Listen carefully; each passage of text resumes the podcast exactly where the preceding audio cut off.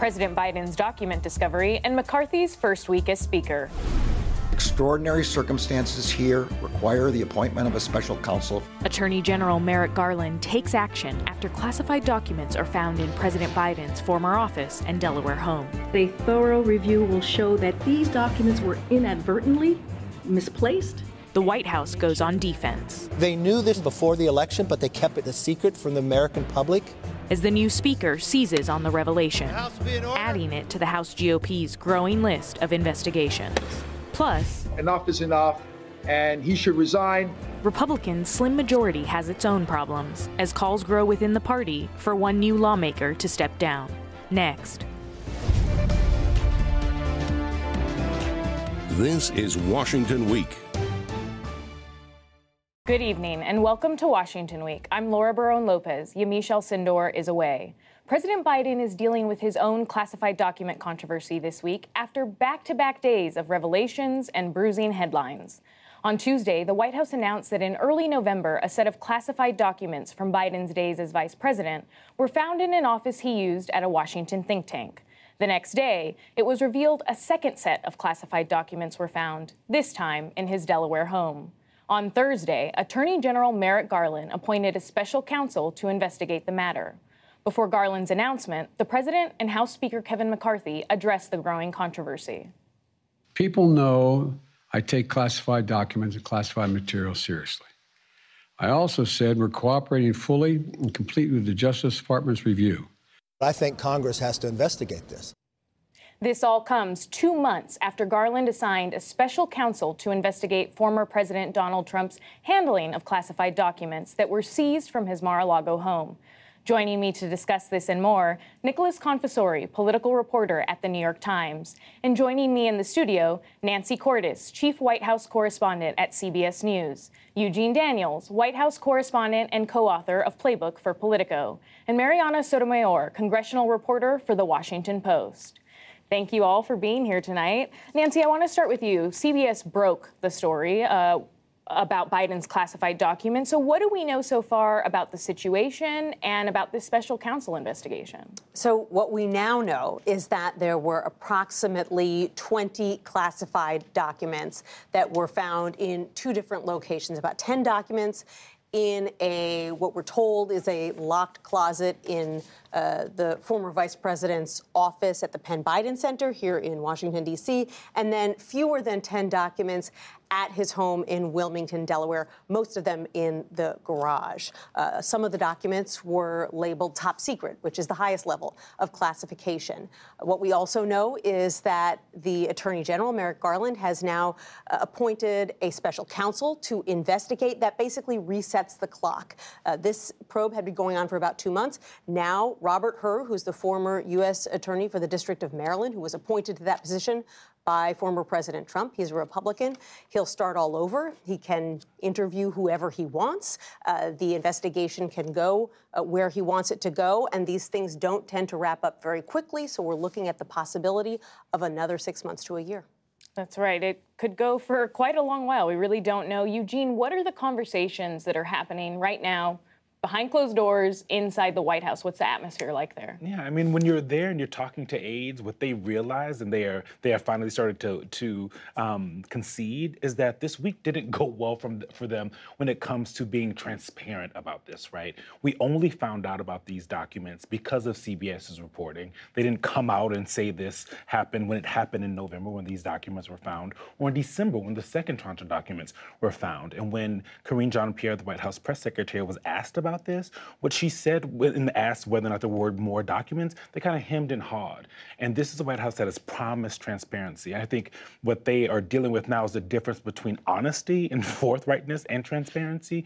They did do what you know is considered the right thing, going to calling the National Archives, mm-hmm. having them come get these documents, being upfront when they were asked about it. But they weren't transparent, and they have they finally know that. But as you well know, this is a White House that once they kind of decide on um, a path that they're going to go on, they're going to stick to it. They're stubborn in that way sometimes. And so whether or not we're going to see them kind of back that up and, and, and try and be a little bit more, um, I don't know, forthcoming even before, yeah. um, is, is go- something we're going to have to watch for the next couple of weeks. That's very true. President Biden, when he picks a position, he tends to stick to it. But on these, on these two cases, despite some of the similarities, there are significant differences between the two cases of the classified documents. So for President Biden, he had a small number of classified documents. For Mr. Trump, around 300 classified documents. For Biden, they were found in his D.C. office and Delaware home. Trump's were found at his Mar a Lago estate. And Biden, as Eugene said, voluntarily turned over the documents and immediately, whereas Trump's documents were seized in an FBI search after withholding them for more than a year. Nick, I want to bring you in here because Speaker McCarthy immediately said that he thinks that the House should investigate these the Biden's handling of classified documents and add it to their investigation docket, which includes uh, going after the FBI for for its search of Mar-a-Lago. Uh, you know, this reminds me a bit of what happened when House Republicans pursued Hillary Clinton through the Benghazi Select Committee. Are we going to see uh, more of the same there? Could we see more Benghazis? Well, look, House Republicans campaign on investigating the Biden administration, so throw, so throw one more log on the fire. Um, I think we'll, you know, we'll we'll certainly see that. I would just point out uh, Joe Biden is now under investigation by a Republican special prosecutor. It doesn't get any more serious than that. Um, so, the, and so I think the, the, the kind of key thing uh, for Biden is the egg on the face here of having attacked former President Trump for his handling of documents, saying how seriously he himself took this matter, and then to find that he had a box of documents in his garage as Camaro's you know, kind of garage. I think that's a problem. Now, with Benghazi, the comparison there is, is, is kind of fascinating. These investigations obviously can quickly become uh, political theater or start that way. And the new Speaker, Kevin McCarthy, back in 2015, as you can recall, had gone back on uh, Sean Hannity's show and bragged about how the Benghazi investigation had driven down Secretary Clinton's uh, ratings in the polls. And that was kind of a saying it out loud moment about the true purpose of, I think, the half dozen different probes of Benghazi that we saw from House Republicans last time. Uh, I'll I'll let I'll let it slide there, Nick, because you said Camaro instead of Corvette, uh, because President Biden President Biden uh, would would be upset with you. But Mariana, on the Hill, Republicans appear in lockstep on these investigations, on investigating President Biden for the classified documents. Or elsewhere. I mean, is there any hesitancy behind closed doors among some moderate Republicans? Absolutely not. A lot of Republicans, even those moderates who actually have bigger questions about why and how come presidents are able to take classified information. I think the moderates are kind of more focused on the process. But for the most part, a number of Republicans very much want to see this investigation go forward because they did run on the issue of transparency. And that is very much key here. And even, I think, in the last couple of hours, uh, the uh, Judiciary Chairman Jim Jordan, who of course has always been talking and, and criticizing the Biden administration, saying that, you know, the Biden administration officials need to come forward, talk to Republicans. Um, I know the Intelligence Committee, once they are formed, that's a big question. A number of Republicans don't know what committees they serve on right now. They want to see these documents, and they really want to know, you know, why did the Department of Justice just now, because it was revealed through reports, how come they are just now letting everyone know that this happened? How long did they know that Biden had a hold on classified information? And they really want to point out a difference between Republican and Democrats and how there's a new weaponization committee that just the Republicans just formed, and they want to investigate the FBI, the DOJ, and how they have handled Republicans in the past. Nancy. And they're not wasting any time either. The Oversight Committee has already sent a letter to the White House telling them they've got two weeks to hand over all White House communication about these uh, classified documents. And even the Democratic lawmakers I've spoken to, and I'm sure it's the same for you, Mariana, they, they basically concede we're going to get hit on this until the end of time. Republicans are not going to let this go, despite the very clear differences that you pointed out between these two cases, the Biden case and the Trump case. They say it definitely muddies the waters for them. It makes it harder for them to make an example out of uh, former President Trump, even though many of them believe at the end of the day, what the special counsel is going to conclude, at least based on the facts we know right now, mm-hmm. is that this was a mistake, this was sloppiness, uh, this was accidental. They don't believe that there was any ill intent here. But Mariana, wh- why would Democrats, or have Democrats said that they are going to comply with any of these potential subpoenas that could come along? Because as we all know, Kevin McCarthy and Jim Jordan did not comply with the subpoenas that they received from the January 6th committee. Right. That's going to be really interesting. They, the Democrats, did set a precedent of trying to compel Republicans to talk to that committee.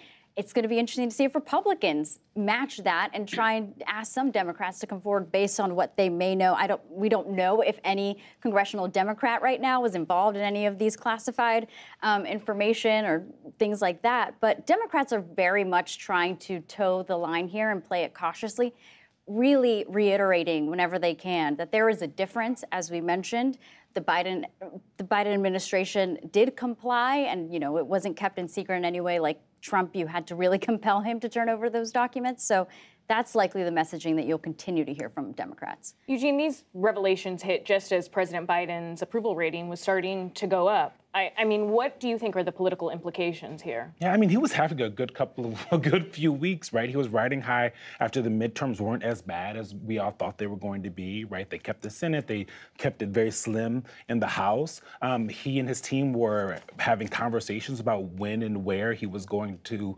um, make an announcement about whether or not he was going to run for president. They were feeling really good, and so the political implications are now you have the current president and the former president both being investigated for mis mishandling of classified documents. There's the differences, differences, sure, but the American people don't typically care about the minutia of things like that, right? We can say that as much as we want, but when you start talking to actual people, what they're going to continue to hear, because Republicans are going to make sure they continue to hear it, is that Joe Biden had classified materials somewhere it wasn't supposed to be. And that is what um, this White House also knows. And so as Democrats are going around, they're all on the same page and they're, you know, making sure that the differences are made known, it almost may not matter when it comes to um, how the American people see it.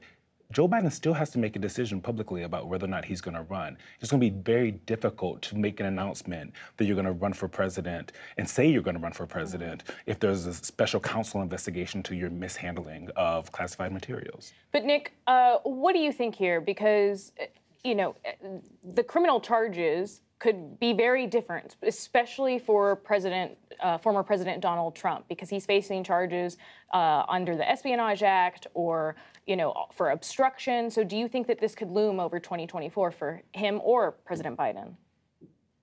It's sort of too soon to say. Look, I think we have to get some basic questions answered, including what kind of classified documents are we talking about? Was it the cafeteria menu at Langley or nuclear secrets? And why did they wait until November 2022, two years after the president was first elected? How did it happen that this was discovered, you know, kind of two years later? I'm curious about that. It could be a very simple answer. Uh, and the best thing for the Biden people to do is if they think there isn't anything to hide, to try and get through this investigation as fast as possible open the door, let the prosecutor come in, and try to answer those questions quickly so they can put it behind them. Uh, President Trump has a bigger problem. There is there is you know, evidence of intent, uh, uh, which is important in these cases. That he wanted to hold on to them, that he knew he shouldn't have them, and that is you know a third or fourth or fifth big difference, right, between these two different cases.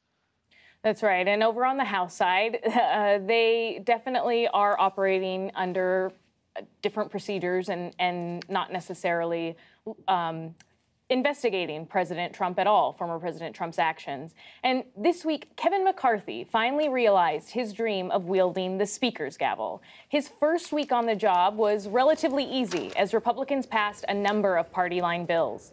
But the Treasury Secretary warned Friday that the country's debt limit will be reached sooner than expected, in less than a week. The fight to increase it will likely be one of the greatest challenges he'll face as Speaker. And a new split among House Republicans was revealed this week. How to deal with freshman New York Congressman George Santos, who is facing increasing pressure from members of his own party to resign. On the debt limit, because I really do think that it is one of the biggest stories that we're going to see this year, Mariana, Treasury Secretary Janet Yellen said today that starting next week, she's going to have to use extraordinary measures to make sure that the country doesn't default on its debt. how difficult is it going to be for Kevin McCarthy to avoid a fiscal cliff here? It's going to be incredibly difficult. You know, when the Republicans won the House and they knew how narrow of a majority they had. They knew doing anything was going to be complicated. They really had to scale back even the messaging bills that they started to put on the floor this week because they knew that anything maybe that needed more compromise likely would not happen. And I think a lot of them, though optimistic, they saw just how hard it was to elect a Speaker of the House. They now know the reality of the difficulties that are to come. And the debt ceiling is number one. And you know, co- my colleagues at the Washington Post actually reported a couple of hours ago that part of the deal that McCarthy made with some of the holdouts was to actually propose what Janet Yellen should actually be prioritizing ahead of that debt ceiling, hitting that debt ceiling, so that if they can't get anything done, Republicans can say, well, the government should still be paying things like Social Security and some other things. However, that means that you might not be able to pay off things like border security and mm-hmm. like the aviation systems. And that is already creating a very big backlash. Of course, anything that the House proposes, the Senate needs to pass. So it's likely this proposal may not come to be, but it is already showing just how hard it's going to be for Republicans, especially in the House, to agree on what to do. Yeah, it's a very slim majority, and we still don't know all the concessions that Kevin McCarthy potentially gave to a lot of those holdouts. Nancy, in terms of the White House on the other side of Pennsylvania Avenue, what is their position here on the debt ceiling? Their position right now is that they're not going to negotiate, that you shouldn't have to negotiate over raising the debt ceiling. This is simply uh, to allow the U.S. to pay the bills for money that has already been allocated by this Congress, by past Congress, by Congresses, by Democrats and Republicans. They say no negotiating. Now, on the other hand, you've got Kevin McCarthy saying this is our big chance. We are going to exert, uh, we're going to elicit some concessions here. He's been floating the idea of a spending cap. This is something that Congress has done before, basically saying, okay, we'll agree to raise the debt ceiling.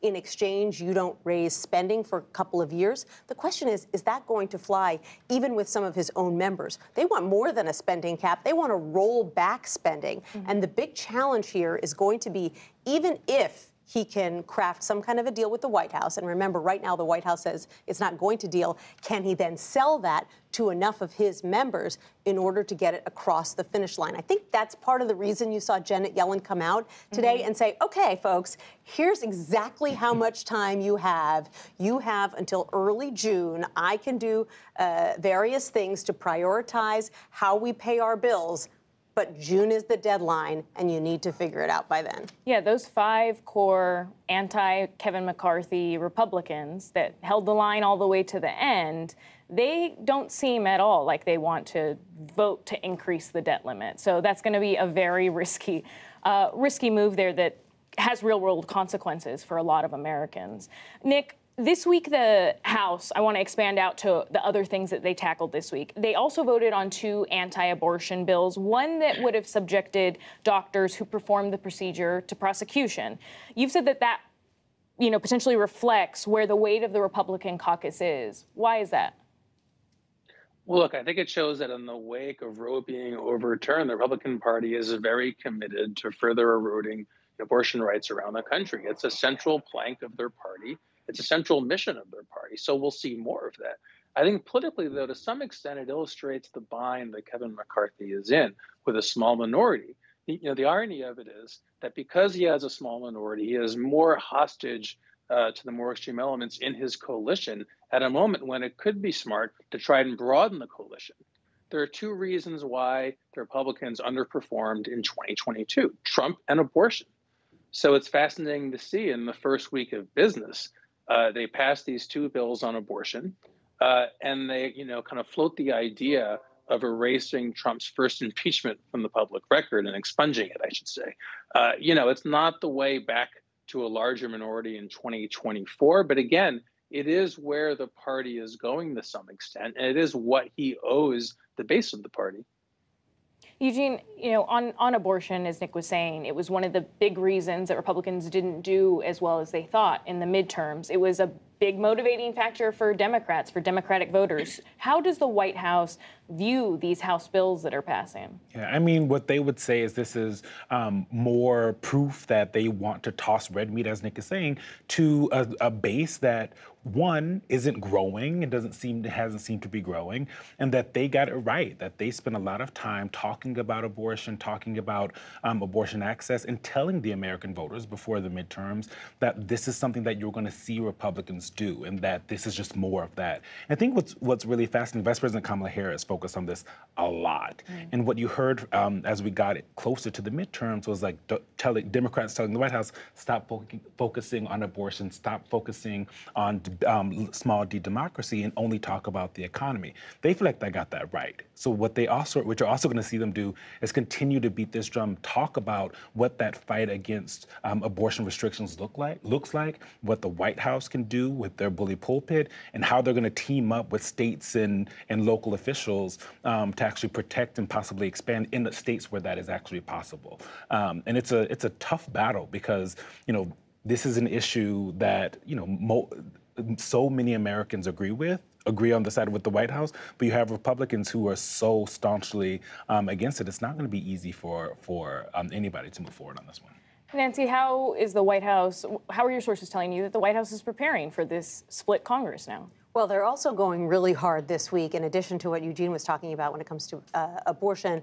Uh, they also went hard on the Republicans for taking this very early vote to try to roll back new funding for the IRS. Uh, it's not going to go anywhere because Republicans don't control the Senate, but uh, they took this vote in the House and they, they made a big statement by doing it in the first week, even though the Congressional Budget Office had determined that actually it would add to the deficit uh, over the next 10 years because the IRS would be in a, um, a, more difficult position when it comes to cracking down on, on tax cheats and basically collecting uh, collecting taxes from, from wealthy Americans. So the White House went, uh, and the president himself went after Republicans hard for that one, mm-hmm. Uh, arguing that they don't want to um, shrink the deficit after all, um, and that that's not what the American people want to be fighting for the wealthy to uh, to, to stop paying their taxes. Um, you know, Republicans are, are undeterred. They, they have two years until their next election. So they don't really have to worry right now mm-hmm. about uh, winning the, the middle and winning independents. Right now, it's all about showing their base we're going to do what we told you we'd do. And as they're facing the split Congress. I mean, House Republicans themselves have a lot of, of drama going on internally. And Nick, on George Santos, because we got to get to him, he's facing uh, a lot of calls from New York Republicans, and including some members of the House GOP himself. Uh, themselves to resign, but but Leader McCarthy, excuse me, Speaker McCarthy, is uh, is not calling on him to resign, and fellow GOP leaders are not calling on him as well. Why do you think that is? Well, because they have to have his vote in the House. They have a five seat majority. They can't afford to alienate a single one. Uh, and he can afford to say, let's have the process play out. Let's have whatever investigations happen. It's not up to McCarthy to decide, really. And he can say, look, it's not up to me. Uh, but I do think, look, like, uh, if you had to ask why is he saying, I'm not going to resign, uh, I don't think there's any lesson from the past five years that would tell George Santos, the past 10 years, that would tell George Santos, yes, resign because uh, Donald Trump went through an entire presidency full of revelations about inventing and falsifying huge aspects of his personal life, his business history, his business acumen. It did not matter to his voters. It did not matter. The myth was stronger than the reality. And George Santos is probably counting on people not caring that much. I think in his case, it's obviously it's more studied and more egregious. It's almost everything he's ever said. It sometimes seems like, but I think that there's no question that for Santos, what's the upside in resigning? Right, the upside would potentially um, not be a very good one because his house leans Democratic, and so um, it it would potentially just go to Democrats if a special election were called. Right, Mariana? Any final thoughts there? Yeah, no, absolutely. The big difference here is just what Nick said.